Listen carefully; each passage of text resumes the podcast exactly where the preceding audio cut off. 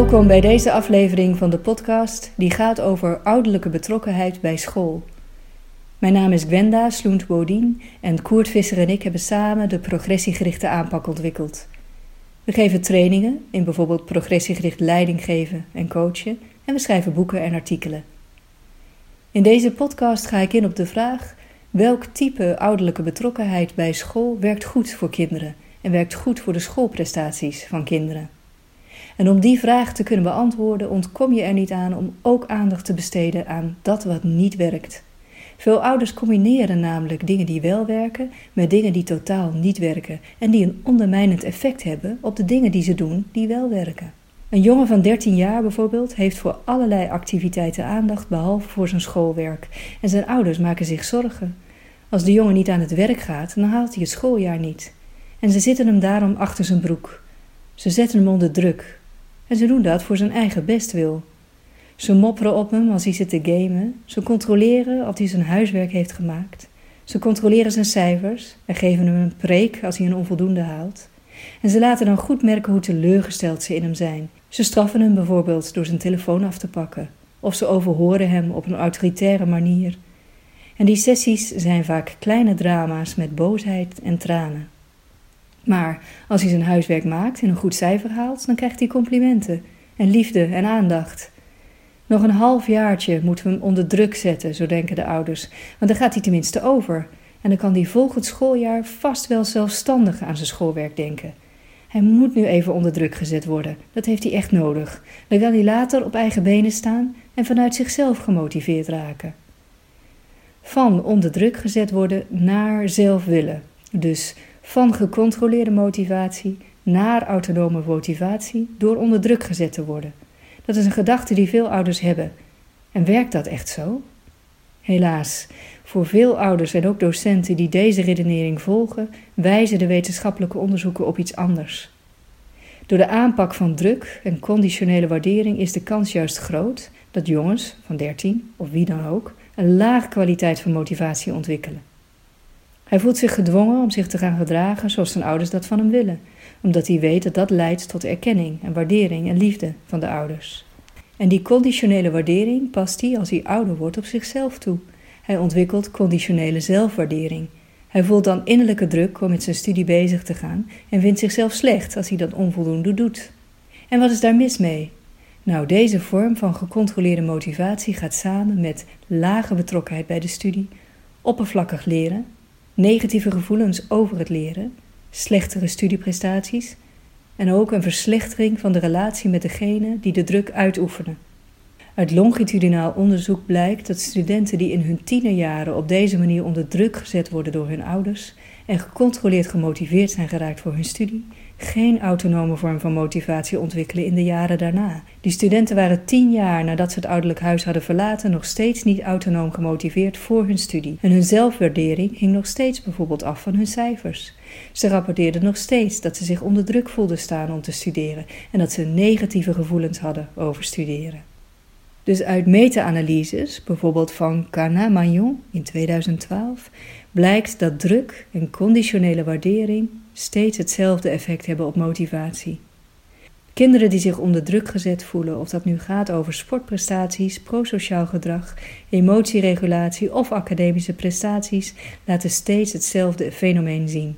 Druk leidt tot lage kwaliteit van motivatie en dat komt op lange termijn, als de druk wegvalt, niet vanzelf wel goed. Een autoritaire manier van ouderlijke betrokkenheid werkt averechts op de motivatie van het kind. Het kind onder druk zetten om goed te presteren, straffen bij lage cijfers, opdracht geven om huiswerk te maken, liefde geven als het kind goed presteert, waardering onthouden als het kind slecht presteert, zijn voorbeelden van gedragingen die een negatief effect hebben op de schoolprestaties van kinderen.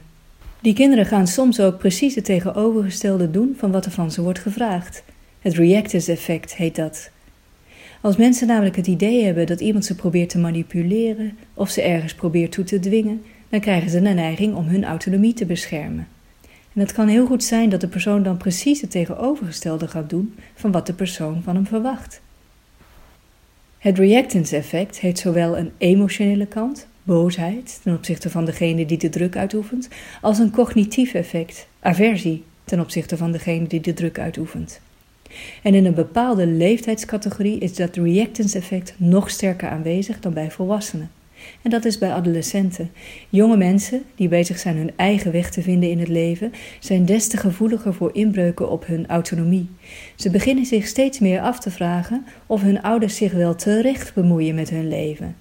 En ze beginnen ook steeds meer onderwerpen te zien als hun eigen domein en niet meer een domein van hun ouders.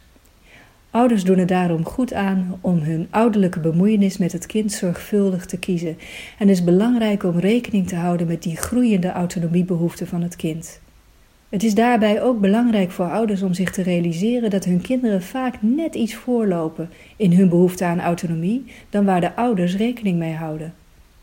Laat je daarom door je kind leiden ten aanzien van de autonomiebehoeften die het kind heeft. Dit betekent echter niet dat ouders hun kinderen maar beter helemaal loslaten.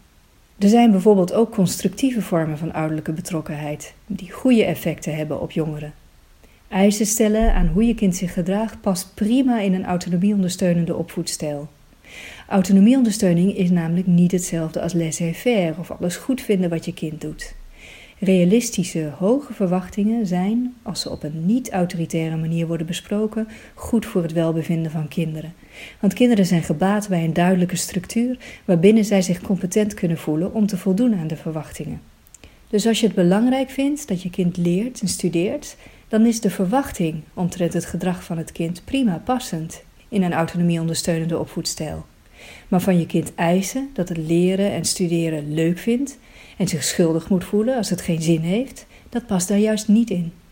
Uit vier studies die zijn uitgevoerd door Van Pettigem et al. in 2014 bleek dat een controlerende vorm van ouderlijke bemoeienis inderdaad leidt tot meer reactance bij de tiener en tot meer probleemgedrag van de adolescent. De gevonden effecten blijken zowel voor jongens als voor meisjes op te gaan en niet afhankelijk te zijn van leeftijdscategorie. Dus jonge adolescenten of oudere adolescenten zijn even gevoelig voor een autoritaire benadering van hun ouders. Het is natuurlijk voor ouders niet prettig als hun kind precies het tegenovergestelde doet als wat ze van hem willen.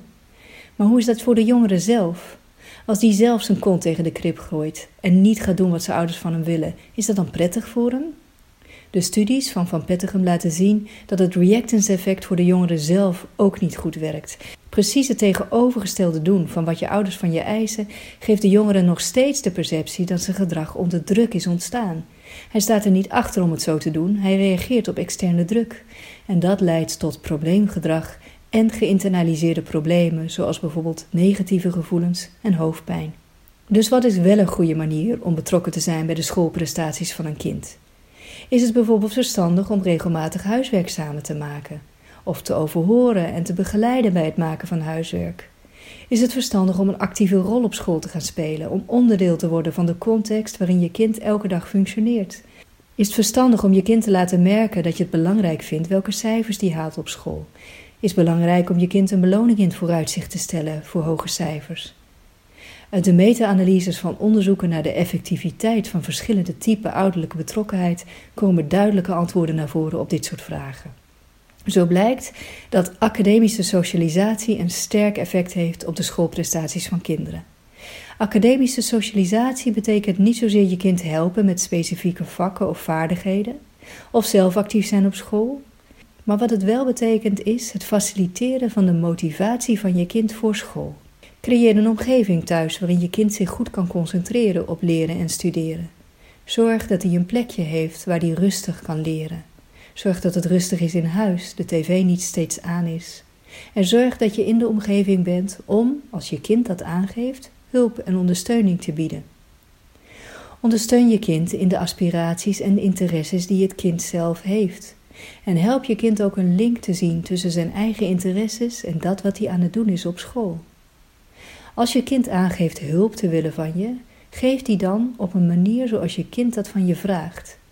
Je zou bijvoorbeeld aan je kind kunnen vragen: Hoe vind je het prettig als ik je ondersteun? Of hoe zou je graag willen dat ik dit stukje overhoor? Laat merken dat je leren zelf waardevol vindt door zelf steeds te blijven leren en ontwikkelen. Heb oprechte interesse in hoe je kind school ervaart en wat je kind meemaakt op school. En geef je kind daarbij de ruimte om al dan niet aan je te vertellen hoe het gaat. Zet hem niet onder druk om te vertellen hoe het gaat op het moment dat jij dat wil. Geef erkenning voor de percepties van je kind ten aanzien van school en probeer hem niet te overtuigen dat hij school leuk moet vinden. Heb een positieve verwachting ten aanzien van je kind. Geef een duidelijke uitleg waarom het goed doen op school wat jou betreft belangrijk is voor je kind. En doe dit alles op een warme en duidelijke manier, zodat je kind zich autonoom, competent en verbonden kan voelen met jou. Deze gedragingen van ouders hebben een sterk effect op het kind. Betrokkenheid van ouders op deze manier faciliteert de motivatie, faciliteert ervaren competentie en ervaren verbondenheid. En die zijn vervolgens een voorspeller van schoolcijfers. Vrijwilligerswerk doen op school heeft niet dit positieve effect op de schoolprestaties van kinderen.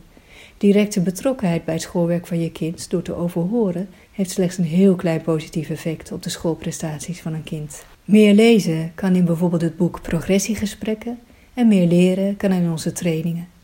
Kijk maar op www.cpw.nu.